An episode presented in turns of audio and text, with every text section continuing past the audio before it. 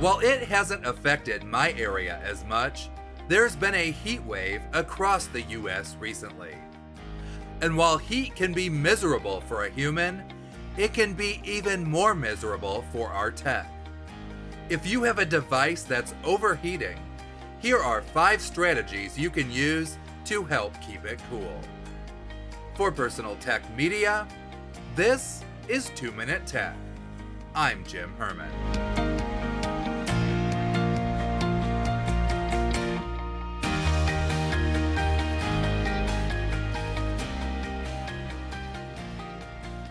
First, remove all dust from the device. Open the case if you can and use compressed air to clean away all the dust. If you have any built up dust that compressed air can't remove, use rubbing alcohol and cotton swabs to remove it. Second, do your best to keep devices away from direct sunlight. Direct sunlight raises the temperature over time, and on hot days, you may find that your device will operate slower or stop working altogether.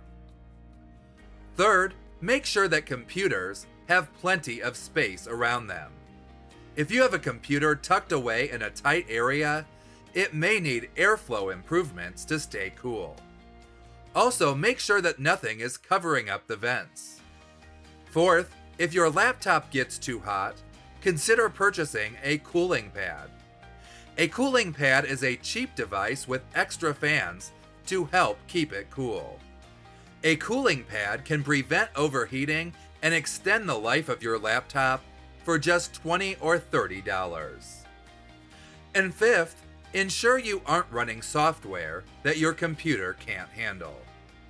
Every program has operating requirements. If your computer doesn't meet some of those requirements, the program may still work, but the computer may run very hot as it attempts to keep up.